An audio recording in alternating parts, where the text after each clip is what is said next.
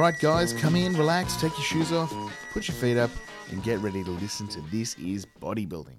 It's a bodybuilding podcast. It's a life podcast. It's a journal. It's an entryway into the hearts and the minds and the lives and the souls of the people involved in the world of bodybuilding. My guests this week are Davin Scargetta and Daniel Hedger. Now, both of these guys are former editors of Iron Man magazine. Uh, I'm sure many of you have probably read that magazine. We actually received some interesting news um, recently, maybe last week, that uh, Iron Man is apparently publishing its final issue next month. We understand that it is going to be staying online in the you know, in the foreseeable future, um, but as far as the print magazine goes, it's actually finishing. So I think they've had about 12 years of publications, which is uh, quite a you know quite a good run. Um, but it, yeah, it's very sad to see that magazine coming to its its end um, as far as being available on the shelves. So Davin and, and, Daniel and I get into a little bit of depth about the print about print media, um, especially the place that bodybuilding fills in the media. Bodybuilding often gets a bad rap, especially in connection to the you know hot button issues around drugs in sport and that sort of stuff. So, um, you know, we, we talk a little bit about that. Daniel and Davin uh, both work now. They both now work for Hook Media, which is a company that focuses on social media and online media. Um, and we talk about you know the consumer benefits of online media versus print media, and especially in the current climate of self promotion, what people can do to get themselves out there and really maximise their exposure in what is effectively an already saturated market of you know InstaFit and Facebook famous people. Um, I actually had someone call me recently and asking, you know, how do I get a sponsorship? And the, the person had actually never competed before, and I just thought, you know, what, what sort of, yeah, what, what other areas of life would someone who has never, you know, never really been active in an industry expect a free ride? It's very bizarre. Um, I guess there's people out there who see the people at the top, and um, you know, they're genuinely making money from bodybuilding and they want to emulate that, and, and that's fine. But that's you know that's the 0.1 percent at the very top of bodybuilders who are making money full time, um, and it's just one of those things that people seem to get sold a dream. It's sort of the smoke and mirrors side of bodybuilding. People think that you know if you're a successful bodybuilder, you're getting uh, the you know the five star treatment everywhere you go. It just doesn't really happen like that. Um, I know that you know there's some companies like say Cyborg and, and uh, Gen-Tech and Next Generation you know, here in, in Australia, um, and they they offer plenty of great opportunities to um, new competitors and young competitors and up and comers, um, and they really want to work with them. And other large companies, they only want you if you have a big social media following that it's, going to benefit them. And I understand that, and that makes sense. But you know, if you if you're looking to get assistance, you have to be realistic about what you can bring to the company, um, your own value as a competitor if you're going to ask someone to invest in you, then you know you've got to be pretty certain that they're going to get a good return on their investment. Otherwise, it doesn't really make much sense. You know, just got to be got to be logical. You got to think about it. Um, and okay, so in the podcast we get into all that sort of stuff, into all that kind of depth, uh, especially things around you know um, what sorts of things the do's and don'ts. Um, you know, really, really little little helpful hints like that. So it's a it's a good episode. It's a good good conversation. Now, this week's episode is brought to you absolutely free on SoundCloud and iTunes. Be sure to subscribe to receive all the latest updates, and remember to head over to Facebook uh, and give us a like at on give the, the podcast a like. Facebook slash This Is Bodybuilding. If you'd like to get in touch with me, you can do so via Facebook. I'm pretty easy to find. Just type in Daniel Lancefield. It's spelled the way it sounds. Uh, no S's in there. Um, and yeah, just hit, hit me up and uh, we can have a chat. Kill somebody. Well, they yeah. on Sunrise they were like the Beach Boys story you didn't know, and it was like everyone, everyone, know, everyone knows that. Everyone Just Michael was involved with that guy. Everyone knew that he killed somebody. This um the the drummer from the Beach Boys. Yeah, the drummer Dennis Wilson. Um, yeah. Was, no, there was another one. Uh, Brian Wilson. Brian Wilson. He was Brian involved with Carl. Charles Manson, wasn't he? Was, it was Dennis, Dennis was, was, the one who was like mates with him, oh, or, yeah. or, was had brought him into the fold, and mm. yeah, because he, he tried to write a song for them, or he wanted them to release his. Well, Charles Manson wanted to wanted the yeah, Beach Boys. Charles Manson was like a folk singer, and mm. he wanted to. Um, That's um, I didn't know that.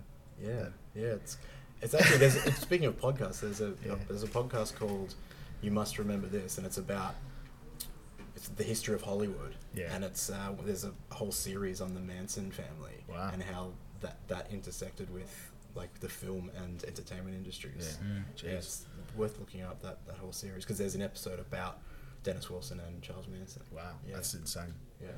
Um, I remember there was a there was a televi- there was a TV movie years ago about oh yeah the, the it, was, it was more about the Beach Boys, but it had this whole focus on Brian Wilson and the and the Manson family.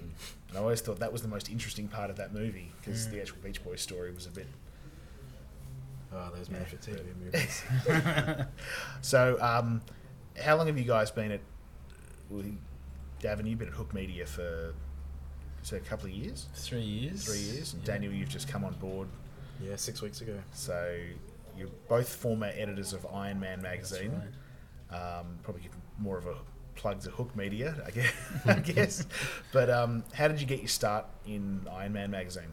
Start with Davin, I guess, because you were there first. Yeah. Um, I so my first job at a uni after studying communications was at a as a regional newspaper in Shepparton. So I was there for six months, and um, sort of when I got there, uh, I thought I was going to be working for the paper, and it turned out I was the paper. So I uh, I burnt out pretty quick, but yeah, yeah. Um, and uh, a friend of mine at the time showed me the, the ad for Iron Man, and and I, I look I didn't think I was ready, but fortunately got an interview and, and came down. Um, I had a had a few friends that were in the bodybuilding industry. I had one particular friend, Des, who uh, the night before my interview just educated me on everything I needed to, to, to nail that interview. And um, yeah, I was probably on the phone with him for about four hours because I, I, I was I had an interest, but uh, you know you sort of like a lot of people probably coming in in and out of the industry, and it's very quickly you very quickly lose touch on who's who's on the, who's on top and, and what's happening. So yeah, um, that was geez, that's going back now probably about ten years. So okay. um, how long were you at Iron Man for? I was I was there for oh, maybe two and a half years, okay. And then um, and then um, uh, sort of came back once for a little bit for about six months, and then and then Daniel came on board. So, did you take over from Davin? Or Essentially, yeah. Um, were you there at the same time? Was there a, a, a crossover period, or only when he was training me up and telling me okay. it's it, the student how, has, how to Silvio likes his coffee and yeah, yeah. The, secret yeah. passwords to Charlie's uh, I, I think files and stuff. I think I think Daniel came on just to uh, help me out in inverted commas, and then yeah. I slipped out the back door and he took over my chair. So yeah, not a not a bad way to do it, I suppose.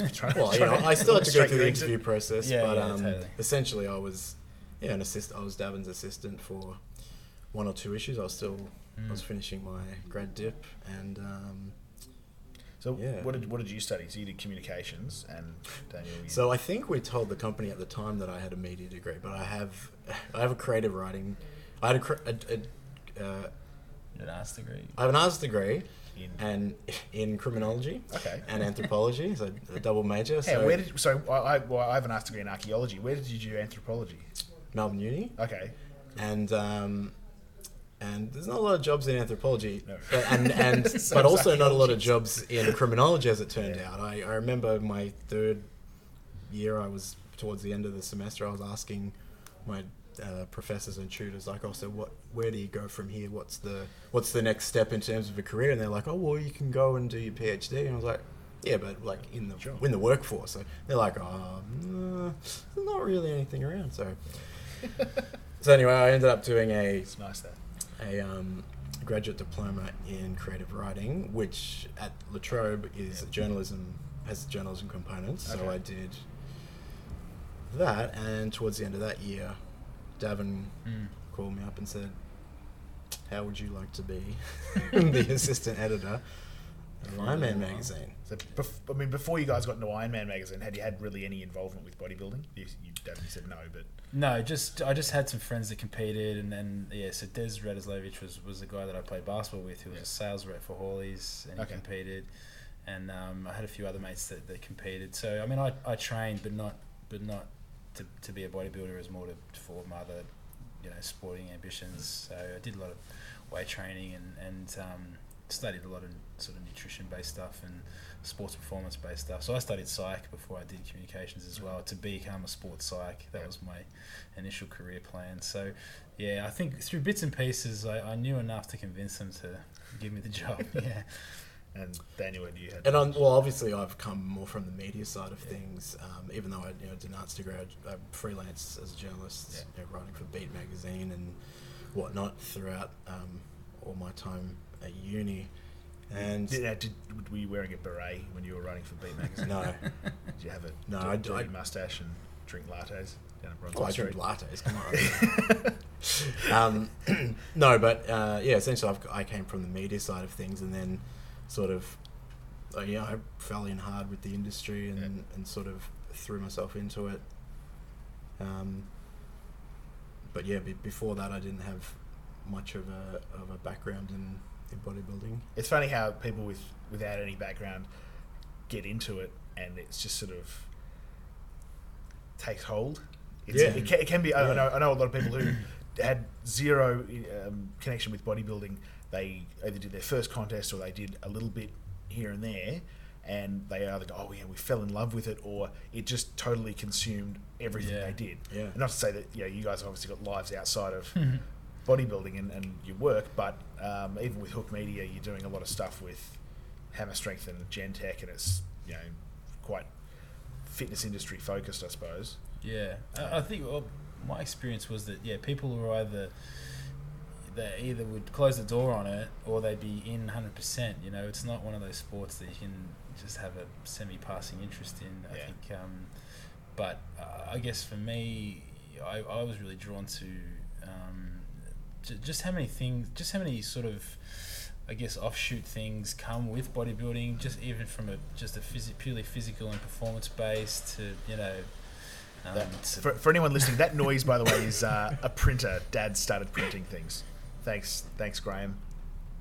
It's all right; those are registration forms. They're very important. That's right, the Victorian Championships. Um, but you know, to, to, to, to sit down and edit a bodybuilding magazine, you know, it, there's so much to it. You know, you, there's so much science, there's so much nutritional kind of components. There's the training, there's the competitive side, there's the characters. It, it, it just it really grabbed Like, me. how much goes into editing an uh, you know from from an issue of Iron Man from start to finish? How many? Is it a full month or is it? Uh, do you sort of try and rush everything in the last two weeks? I know. Well, waiting, waiting for approaches to it. content is often, you know, right the day before you just sort of chuck the words in and there you go. Um, but yeah, I mean, how much goes into editing editing an issue of a magazine? Well, you do take the whole month. Um, it was probably a bit different when Davin was there, as the digital realm became Mm. a bit more prominent. Um, you know, I don't even think you had a website when you started. We had a page on the Blitz yeah, we- website. yeah, they had a portal website for the whole company, Yeah. which uh, back then had what, ten magazines. I'm not Mhm. I'm not sure.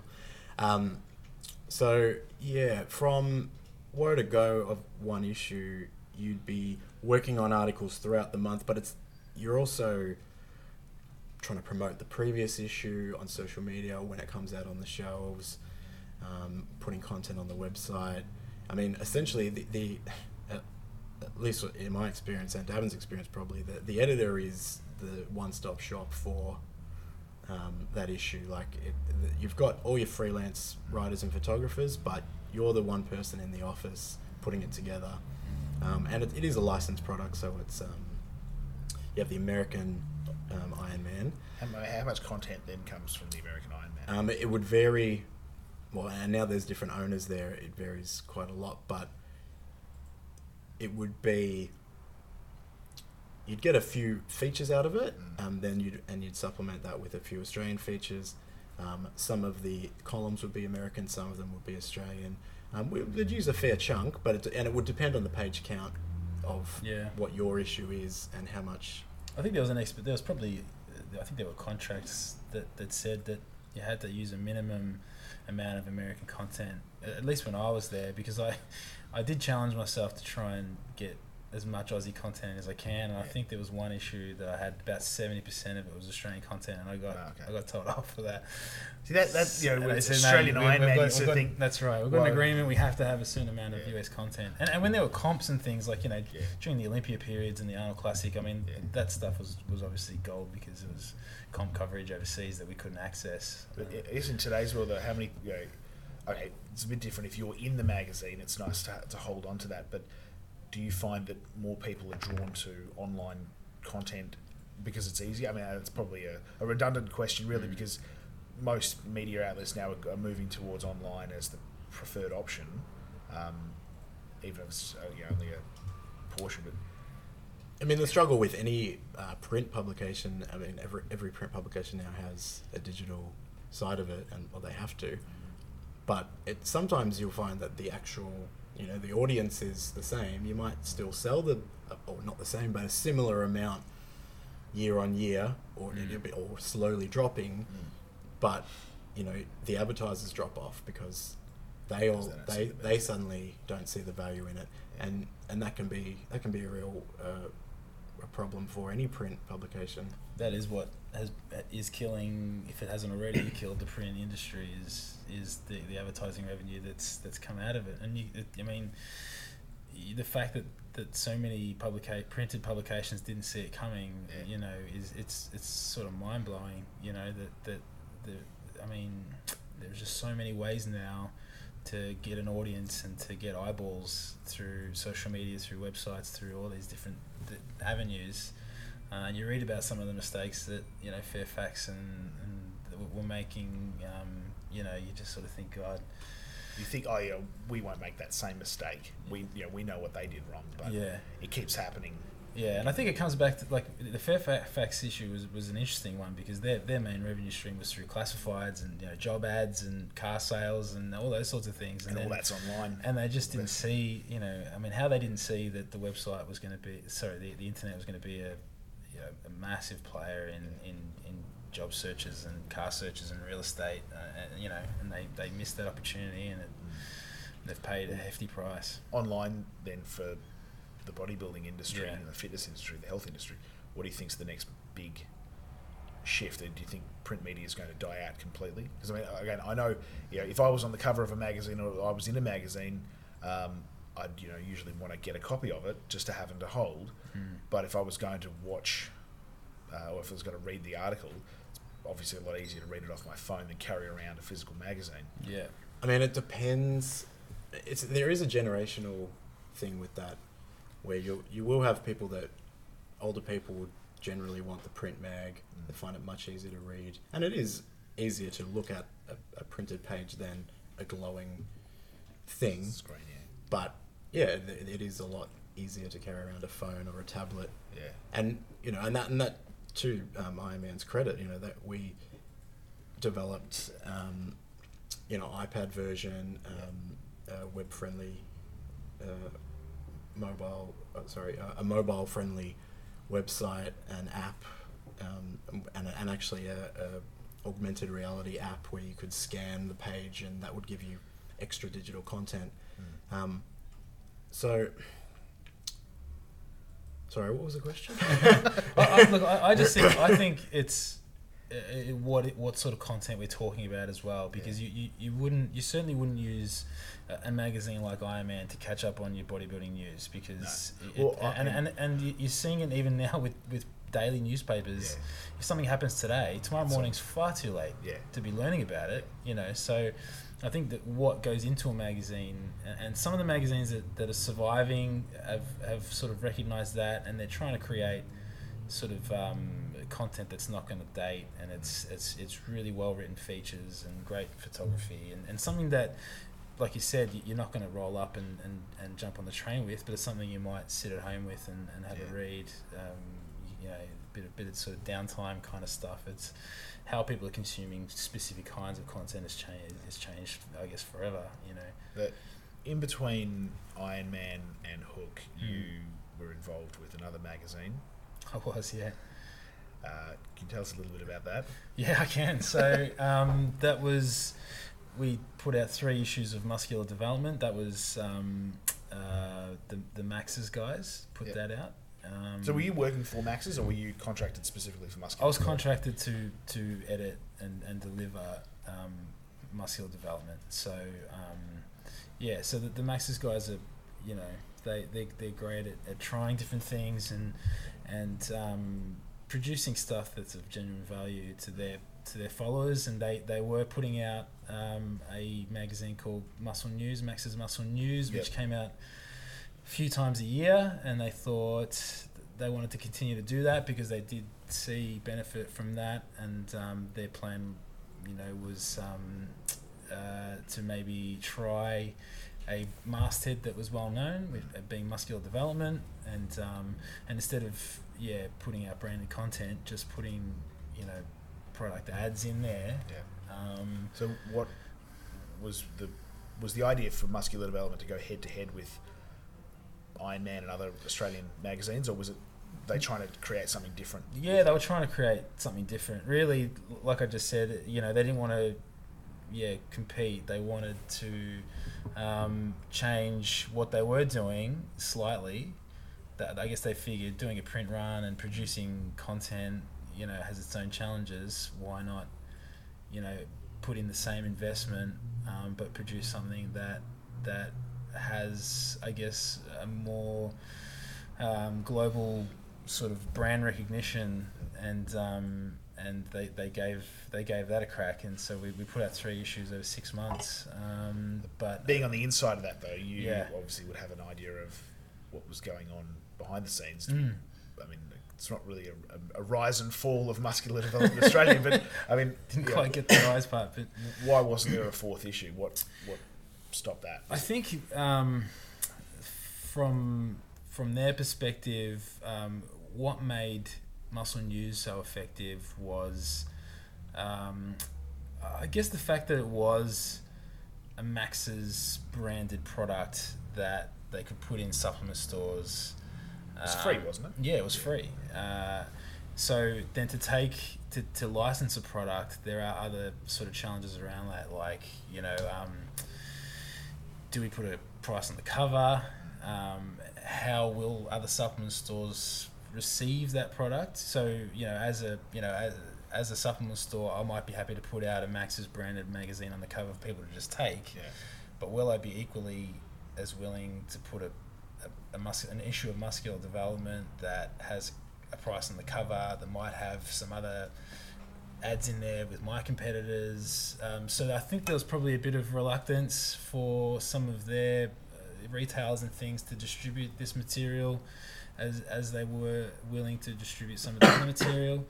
Uh, and I think, you know, we just ran into issues that all print publi- publishers are sort of running into, and um, and, and that's distribute distribution. You know, I mean, a magazine's only worth something if it's in people's hands and people are reading it. And I think, look, I personally think there was an opportunity to, to put out a digital version and, and, and really sort of try and keep it going. But you know, um, I guess for for the Max's guys, they they had something previously that was working really well for them, and they you know they gave something a try and, and full credit to them and I, I loved being a part of it it was you know even though it was short lived it was it was great to get back into the the print magazine game but understand their decisions for doing that Yeah. Um, so speaking of print magazines, then what does it take to get on the cover? And that's one of those things. I I asked uh, Dad when I interviewed him. Um, yeah, have you ever been on the cover of a magazine? I think there was one that maybe Rocco Pedisano put out many years ago, and um, maybe even uh, yes, some old magazines from the seventies and the eighties. He might have. I don't know, Dad. Were you ever on the cover? Yes. Yeah, yeah, okay. He's saying yes. Um, I remember, I think, speaking to you, Daniel, and Charlie Suriano, and saying what what you know, what does it take to get on the cover? And I remember Charlie mentioning that um, it wasn't necessarily the person themselves; it was a, having the good photo. And I think I don't know. Silvio used to veto photo, photos that he didn't like from. Well, yeah, I mean, I think ultimately it comes down to the shot. Things like a recognizable person or, you know, maybe a, a relationship with a sponsor or, or an advertiser can help, but really it does, you know, it does come down to the shot. and that's to the the publisher has to decide what he thinks the the whether that cover will sell. So the, is that cover is that cover appealing to people who are walking past in the newsstand? Is it or is it appealing to only people who are already in the bodybuilding industry? You want to, do you want to appeal to your mainstream audience who might not know who Yeah. you know Jeremy Buendia is, but he looks good on the cover because he has that sort of uh, quote unquote attainable physique? Yeah. Or do you want to put um, someone like Kai Greene on the cover, who people will pick it up if they're if they're into bodybuilding, but they might I guess even if they're not, you see Kai Greene on the cover of a magazine, you go, "Good God!" And you might pick it up, but you won't buy it Yeah, unless you're into bodybuilding. yeah, So I think that was that was always the thread, the tightrope that we have, uh, we're, we're trying to walk, especially with Iron Man, where it's it's not a a fanzine in the same way that you know sort of Flex is, in the sense that it's IFBB only, not really a training. I mean, there's training in it, but it's it is more of a Well, that, Um, that Flex is really the IFBB's main media outlet to public to Yeah. promote their own athletes. Yeah, so it's and it's and it's interviews with those guys, and it's a, a lot about the contests, and you know, it's not about. They do have this stuff, but it's not the training, the the nutrition, the Mm. doesn't have stuff for beginners. It's which is what Iron Man is kind of, but it, It's pitched at a different level. Of, yeah, it, it's pitched to all levels, but Mm. um, it was very. We tried to be very inclusive. We try and include all the federations that we can. The uh, nutrition advice for beginners, intermediates, advanced people. You know that that sort of thing, and then and then obviously interviews with Australian athletes and and so on. How many how many times a week would you guys get? Oh, can you put me in the magazine? Can I be on the cover? What do I have to do to get on the cover? Well, a lot, and and, and, and, and, and guess- exponential growth as you uh, as you Was it go just to email after email And how do I get in this magazine? Or if you go to an expo or, or a bodybuilding show, you'd, you'd sort of get those questions and I mean, there, were- there were there were times where we we had we got people to the studio shoot stage that didn't make it to the cover. I mean, like you know, just saying, yeah, we'll do a shoot, a cover shoot, doesn't necessarily mean you'll get there. I mean, you know, th- there were people that thought were, were ready, or that, that, you know that they were in shape and they weren't, or they just didn't photograph particularly well, or you know, it just wasn't the right fit. I mean.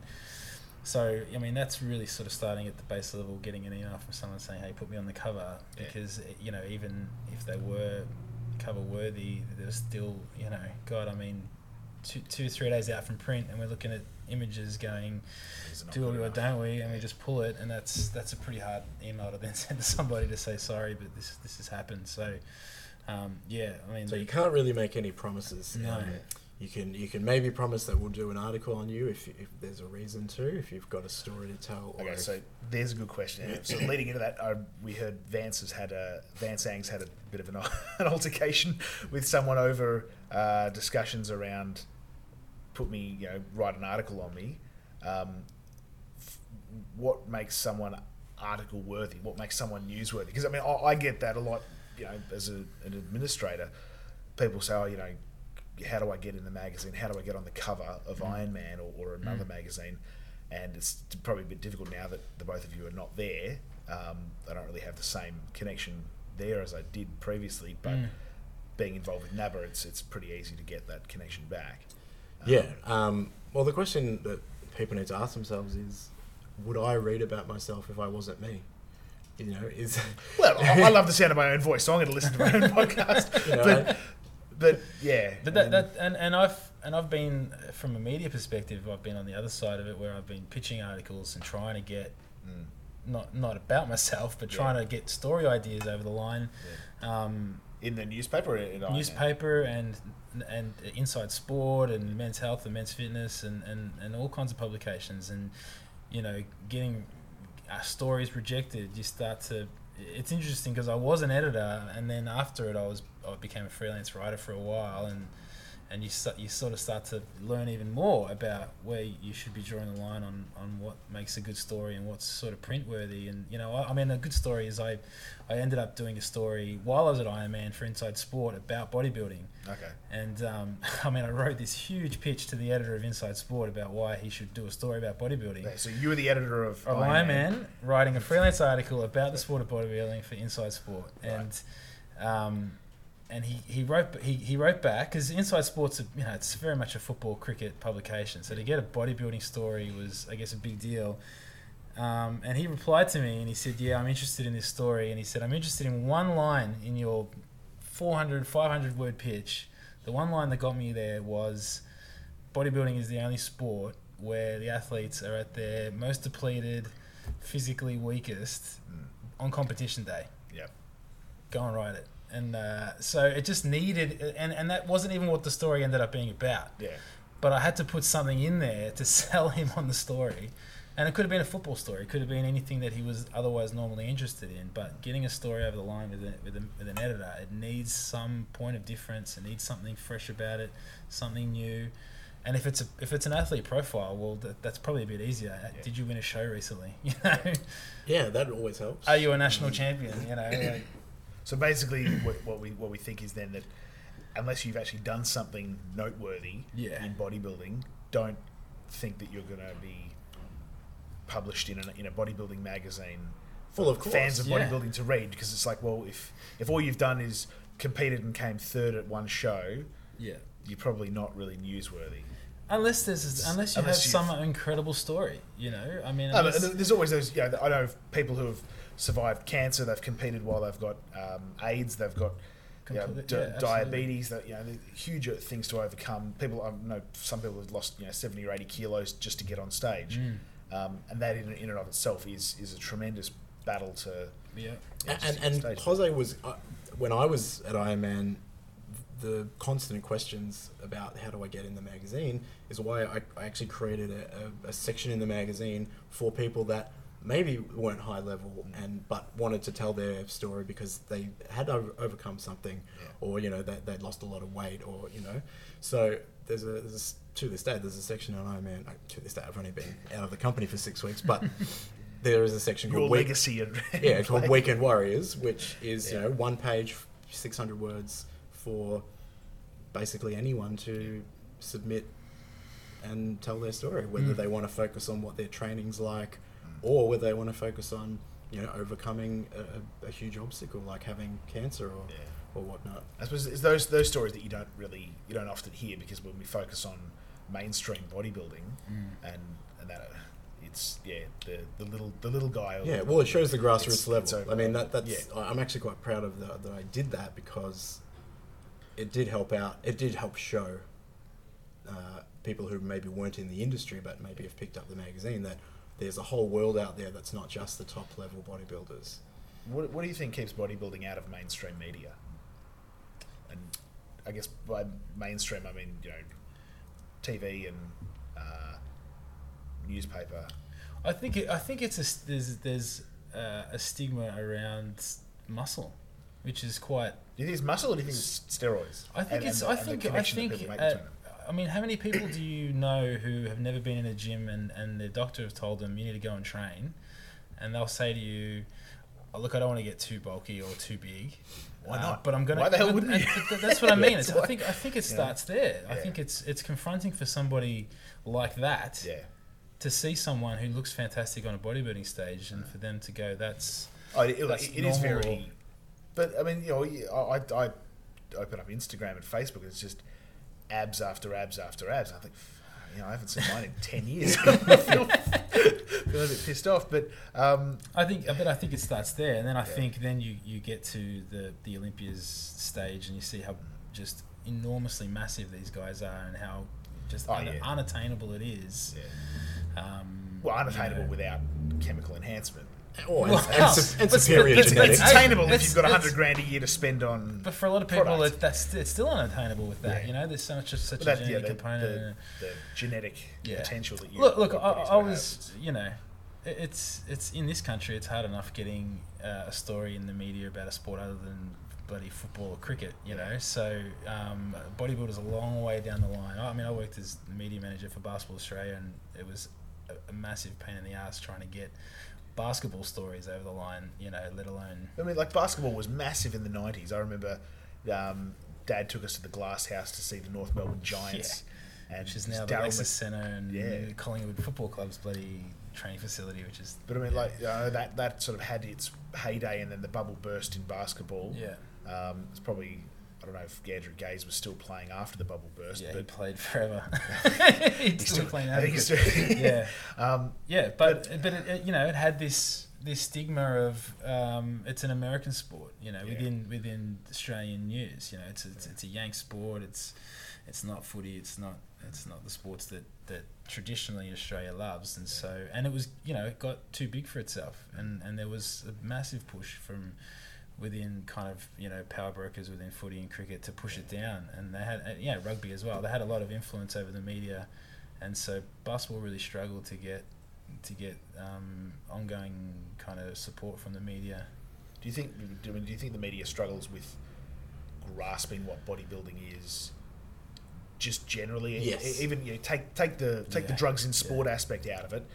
Um, bodybuilding doesn't really present itself like any other sport. You're not Mm. measuring how fast someone runs. It's not how many goals you've kicked. No, it's not a performance sport. No, Yeah. it's it's more like uh, it's more like if you entered an art contest and you had a painting or a sculpture in a contest, and the judges had to. Yeah, that's more, from my perspective, in line with what bodybuilding is, Yeah. or, or even, um, you know, Well, you were saying off air Com- that it was it's more like sports entertainment in the same way that you know pro wrestling is. But there's also there is except also we, we don't have great gimmicks. I'd love to have a, a gimmick. Well, there's nothing stopping you. well, you know, you've got the you've got the, the you've got the Angels and, Yeah. the, and all that sort of stuff now, and the WBFF doing you know the feathers. But there is a there is a small subset of bodybuilding fans that want it to be very underground and, and hardcore, and you know Mm. they'll they'll denigrate the, the smaller classes and they'll Yeah. call men's physique men's bikini and Yeah. you know and this sort of I guess to, to bring it back to bodybuilding, I don't know if you ever saw the ECW. uh, Yeah, Extreme well, yeah. Championship Wrestling. and Those, like they were really hardcore fans, and they hated the mainstream product. yeah Even though the mainstream product was a lot more accessible, the ECW brand was still, um, yeah, it was still there. It was still that was hardcore wrestling, and I think, there's, yeah, you're right. There is a, a contingent of body, bodybuilding fans who want it to be um, balls to the wall, juiced up, mass monster freaks, and they, they want the yeah freak they show. want They- people dead by fifty the farmer freak show. Yeah, well, that's and that's that's that's the other big Yeah. concern that you know you we've got to worry about promoting something that may end up killing people. Um, not that bodybuilding kills people, but their poor choices as Mm. they get older eventually deteriorate their health. And the older you get, and the worse your decision making becomes. Um, and unfortunately, people think that they can still do to their body at 50 or 60 what they were doing to it at 20 or 30.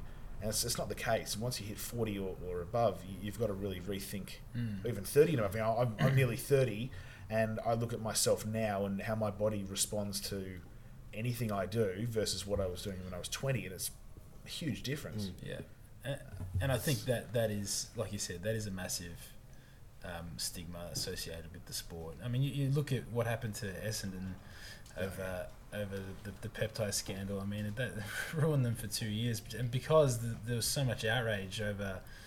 And people don't understand it. I mean, you listen Was to that a the trial by media though? I mean, bodybuilding. Yeah, if we had a, if 100%. bodybuilding had trial by media, I mean, everyone would be done. I'd, well, I'd love to know. I'd love to know You what know. I'd, you know the, the consensus within the bodybuilding community was about that story because, and, and and it totally was. But you would hear people ringing up who had no idea about anything to do with biochemistry and and and and.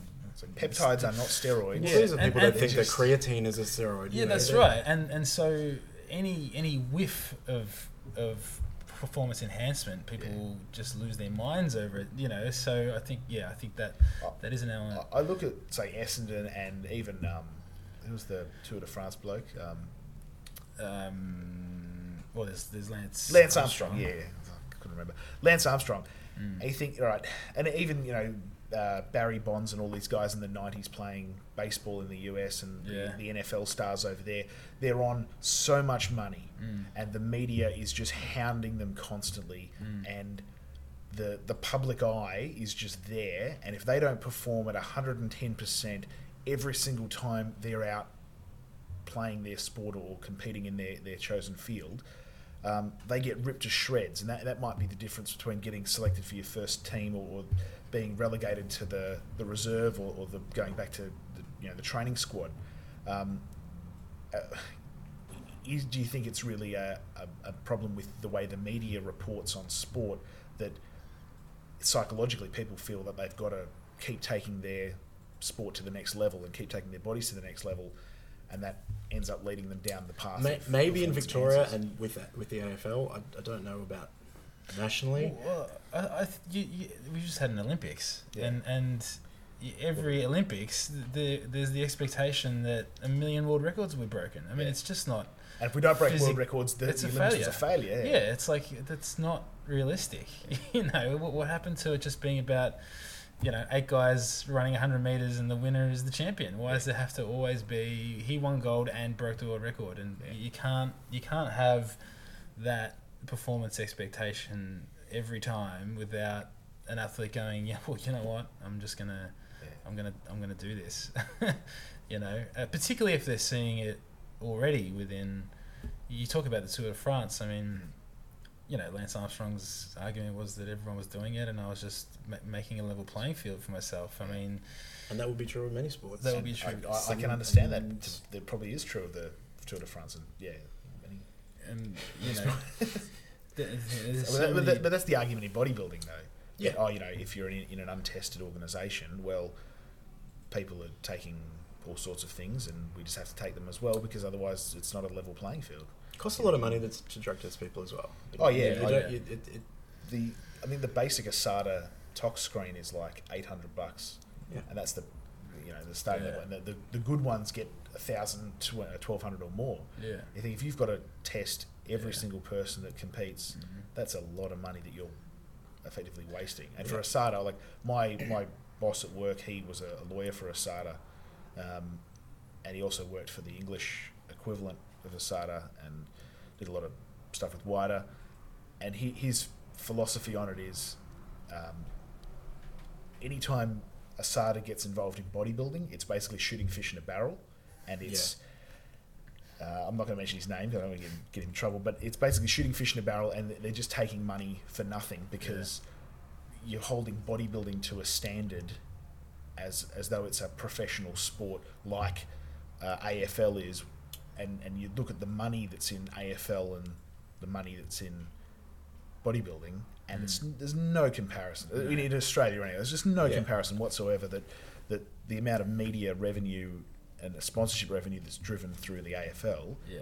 that justifies you know whatever they want to do with with bodybuilding you know people are doing it for fun it's their lifestyle choice it's not Yeah. the be all and end all some for most people it's not the be all and end all of life and it's certainly not a sport in the traditional sense for them Mm. so why hold them to the same Yeah, and, and the rules are constantly shifting as well. What's on the banned list? You know, a natural federation might say, "Oh, we're- we're we're beholden to, or we're going to abide by all the ASADA rules," and then all of a sudden they've added something to it that's in every yeah supplement that everyone's taking, and, and then you've got all these athletes that are competitors that are Well- banned for two years without knowing it. And sure, it's up to the individual to, to know what's banned, hmm. but you know, you, you, you sort of got to feel sorry for some of these people. I may be wrong about this, but I'm, I'm fairly certain that certain levels of caffeine are actually your, your blood work can't show above a certain amount of caffeine. That's very interesting. or something That's like that. true, And. I'm like, as I, I went to an, in, an integrity in sport conference a while ago, and they were talking about the use of caffeine in sport. Hmm. I thought, well, uh, you know, they were tr- they were talking about the dangers of kids taking caffeine tablets. I'm like, yeah, but a kid can drink a Red Bull before a game, and they're going to get amped up so Yeah. much that they'll probably perform better. Um, is it unhealthy for them? Yeah, okay, it probably is. Are they going to have a heart attack and die?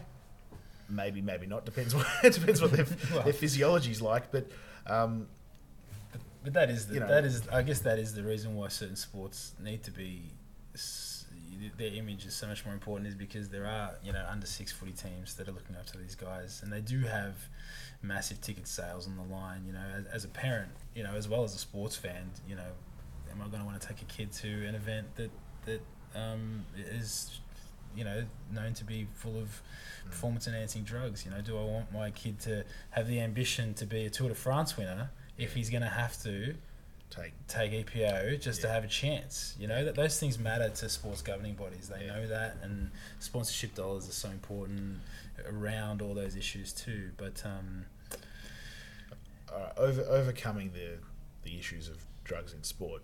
Um, what do you think bodybuilding across the board really lacks in a media sense? Is it Well, I think I think that the the time right now for bodybuilding is is is different to it as it ever has been because you, you asked whether you know what what's stopping the mainstream media from from you know covering bodybuilding or being involved in bodybuilding. Well, the mainstream media's influence is is is dying. You know, and and bodybuilding now with digital technology and with digital media has has an opportunity now like it ever has before to reach its its audience and its market, and it can grow an audience and, and can grow fans through being more um, proactive in the digital space. With you know, and you're seeing it with live streams, and you're seeing we're not we're Yeah. not relying on we're not relying on Peter Channel 10 Hitchener to give us our, exactly. our news every night. And, Exactly. And, yeah, we trust everything that We're the not- news the yeah. newsreader says. We're not relying on it being on the on the back page of the Herald Sun or you know the Sydney, the, you know the Daily Telegraph or whatever. It, it's um, it, it can have bodybuilding as a sport can can build its own followers. and Daniel's dying over here. Just some water. Just some water. I would. I had a, I had Vicks Vapor Drops in the car.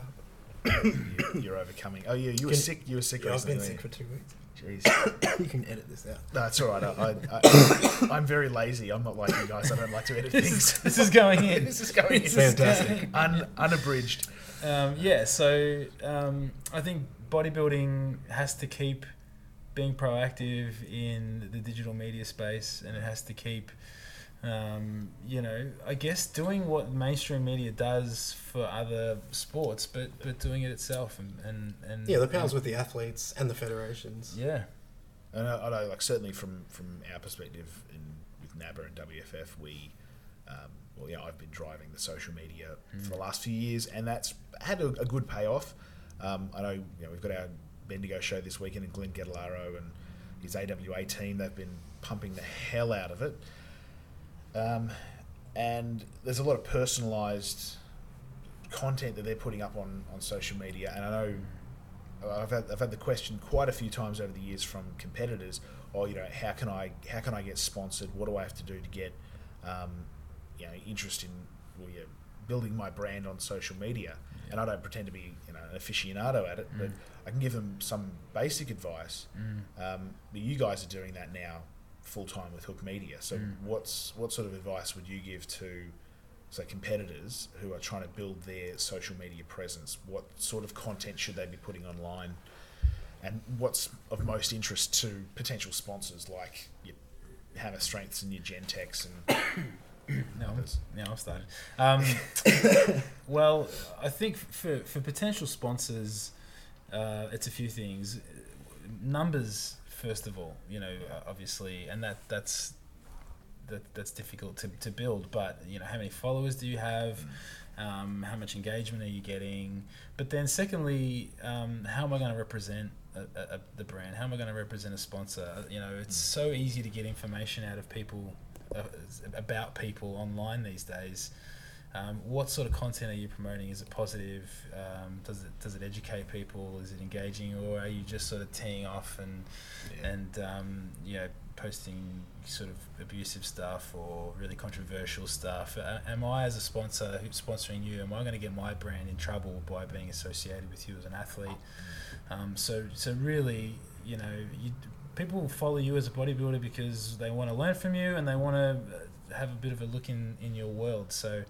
I think finding a balance between educating people about the sport and about nutrition and about training and some of the things that you do that might be different to other people, but also, you know, mix that in with just your day to day stuff and, and, and post positive stuff. You know, do you volunteer at somewhere or do you, you know, how do you help people in the community? Do you do anything that that looks good that's going to make you look good that's then potentially going to make a, a sponsor look good? There's also a big lifestyle element now. People want to know about the lifestyle, like you said, and and if you can give them a bit of a insight into your world. And I think of people like Zach Smith, who's you know traveling around and you know has all these friends that are also fitness models or whatever, going to America, training at Muscle Beach, seeing all that kind of stuff on your Instagram feed or your Facebook is, you know, that gets people interested.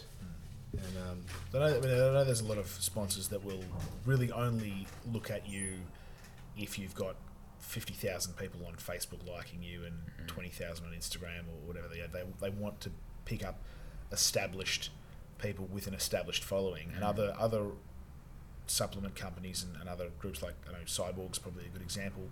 Um, they've picked up a lot of people in their first or second year of competing and they're happy to, to support those people on the journey to becoming Yeah. you know bigger as they go along and, and hopefully that pays off for them Mm. five or ten years down the track and they've got Yeah. people who are who have been with them for 10 years still with them Mm. um, uh, even after they they get their higher level of fame and whatnot Yeah. yeah, um, I think that's yeah that that's great that they do that you know and and I mean that's an art in itself is is Yeah, spotting the right talent and and and but I think I think people that do have the fifty and hundred thousand followers that they're a lot more savvy about the value of that. That that that has a huge amount of value. And um, so for a I guess a, a, a young brand or a, or a brand that may not have as much of a marketing budget um, there are opportunities for people that are just getting started to, to pick up a sponsor like that. Um, and, and I think people are starting to get a bit more savvy about, you know, it's not just about how many page likes you have, but how you know, what sort of engagement you're you getting on your on your content that you're posting? Are people sharing it? Are people liking that stuff? Because that that has more value. You know, if you've got hundred thousand likes on your Facebook page, but you get three likes every time you post, well, well then that yeah if you're paying for likes that's right. yeah the uh, the people liking your page are all coming from the, the right. subcontinent then um, to put it nicely Genuine Yeah. likes and genuine reach. is- Yeah. yeah. And that that seems to be a lot more now that you know I've seen some. There's at least one other bodybuilding organisation in Australia that um, I think you know, our NABA page has about twelve and a half thousand likes. I think at the moment there was another bodybuilding organisation that had around the fifteen or twenty thousand mark not too long ago, like in the last couple of months, and they've recently gone over fifty five thousand. Mm. And I look at that and I go, okay. I, and when I go down and actually scroll through their their posts, there's yeah one or two people liking them. I'm thinking, Mm. yeah, okay. I, I can't see these fifty five thousand people as being genuine Yeah. likes. Only because I also know where that bodybuilding organisation sits in the continuum of Mm. different federations in Australia, and I'm like, Yeah. they're, they're nowhere near the most uh, the most powerful one. They're not Mm. getting 500 competitors to a contest, so yeah. I, mean, I guess it, Yeah. Yeah. Well, and that's that that's that sort of damages the brand, in my opinion. Anyway. Hundred percent.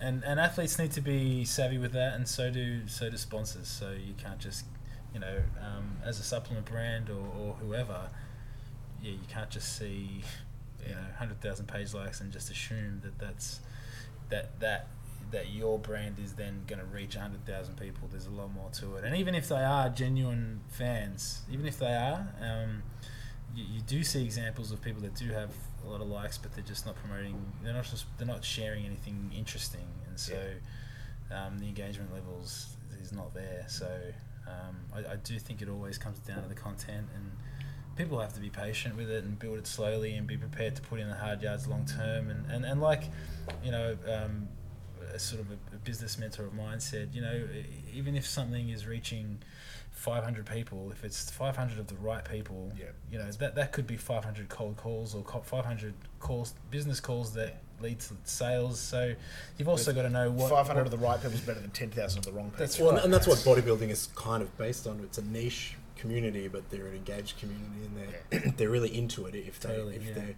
they read the magazines, they might they, they, they might compete. Yeah. They they might. Um, I, I see the people who like who like the stuff on our Facebook page and or the, the Mm.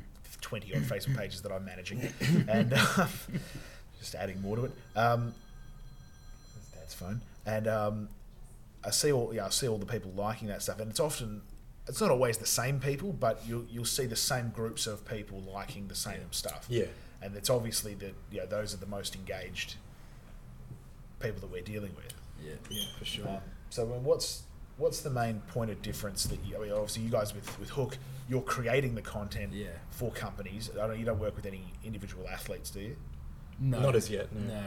Is no. that something that you're interested in, or is it sort of a bit Yeah, difficult? yeah. yeah. Look, I, I, Because I guess- think I think there's there's a, there's a few ways that we can we can help is is, is consulting and put, get- putting people in the right direction, um, and or having a much more hands-on role with creating content for them, and Yeah. and um, so um, yeah, there's there's different different ways that, that we can certainly help out, um, and there's there's a huge opportunity, you know, for people out there to to uh, once they know what how they want to benefit from social media because people get so hell bent on just getting the followers and getting the likes. You know, you have to know then what you want to transfer that into, whether it is a sponsorship or whether it's more PT clients or whether it's you know whatever. Um, that that's a big part of it too. Cool. Yeah. Um, all right. Well, let's give a plug to Hook Media. How can people get in touch with you guys? Uh, head to our website hookmedia.com.au or um, there's there's email details there or, or hit us up for on, us on yeah Facebook, look for us on Facebook um, Is it, at, is it Hook Media, Facebook slash Hook Media, Hook or Media AUS, and um, yeah drop us a drop us a message um, you guys on Instagram? Uh, we are on Instagram. We do a lot more work with, with Facebook though at the moment, but we're on Twitter as well, um, LinkedIn as well. So Cool. um, yeah, reach out to us. But but I guess the, the, the key message for me is yes, don't get so hell bent on having strategies about how you you know how you, you engage with people on on Instagram in terms of liking and sharing. You know, think about your content. Think about the messages you're putting out there.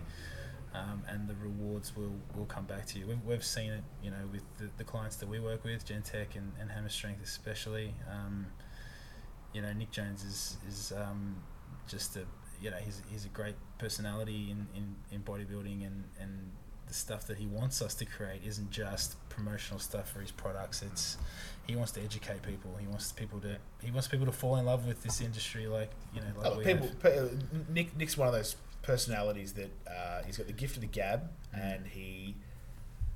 I don't know if you've ever seen him at, a, at an expo. He's just he, people just gravitate towards him. He's got His that sort of- enthusiasm is contagious. yeah, But but it's like, genuine though. It's it's not. You can tell it's not forced. You can tell he loves it. You can tell he's. He, he genuine takes an interest in what other people are doing, and I, I, every time I've seen him, and I've known him for since I was a little kid, but every time I see him, he's just got that really warm, Yeah. loving, you know, personality around him, and and it, yeah, it, it resonates with everyone. Yeah. Um, know, when you're talking to him, or, or Mm.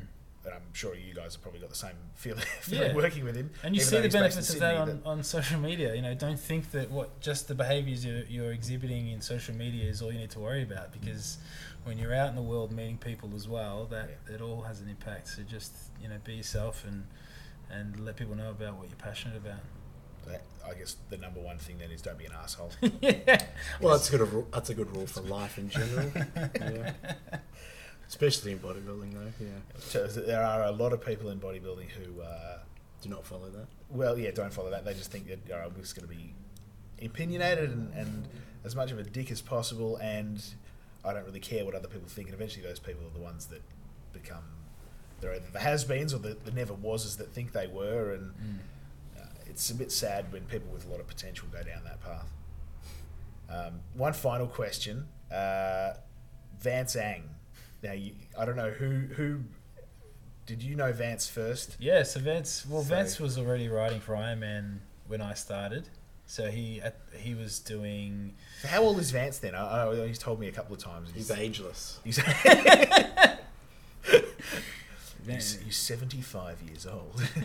um, Yeah, he's like a he's like a creature from, from Middle Earth. It's just 150, but looks you know 25. Um, Um, so he was already writing for Iron he was already right. So he was when I took over as editor of Iron Man. He was um, doing features. So he was doing uh, profiles. He was doing feature profiles.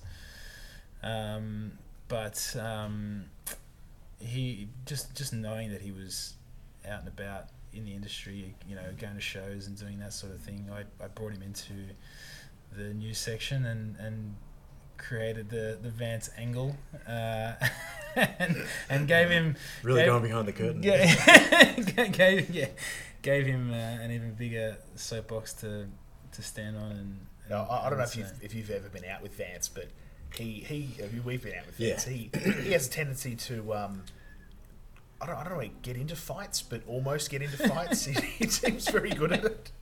Yeah, he's he- not a, he's not a big guy. Well, since I convinced him to go on uh, to get onto uh, Facebook in the last sort of eighteen months, yeah, a lot of his uh, status updates are about him almost challenging a, a, a guy in the gym to a savate. Well, he, he did Uh, that here though. That's yeah. the thing.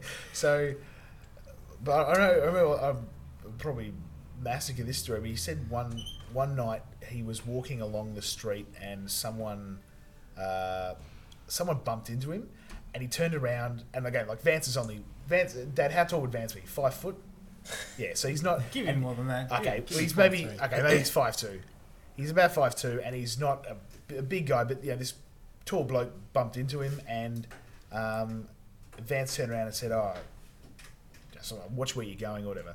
And the guy turned around and he was he was ready to have a fight, and the guy's mate goes, "No, no, no, he might know martial arts." And he's capitalised on that. And he, yeah, he does. But I mean, if anyone knows Vance, he's he's not very mar- he's uh, not very martial arty. I don't think he's. Well, but Well, I reckon, yeah. I reckon he's seen enough kung fu movies to at least uh, draw, draw from that knowledge. I'll have to. Uh, Pull a I'll, have to I'll have to get him on the show and ask him.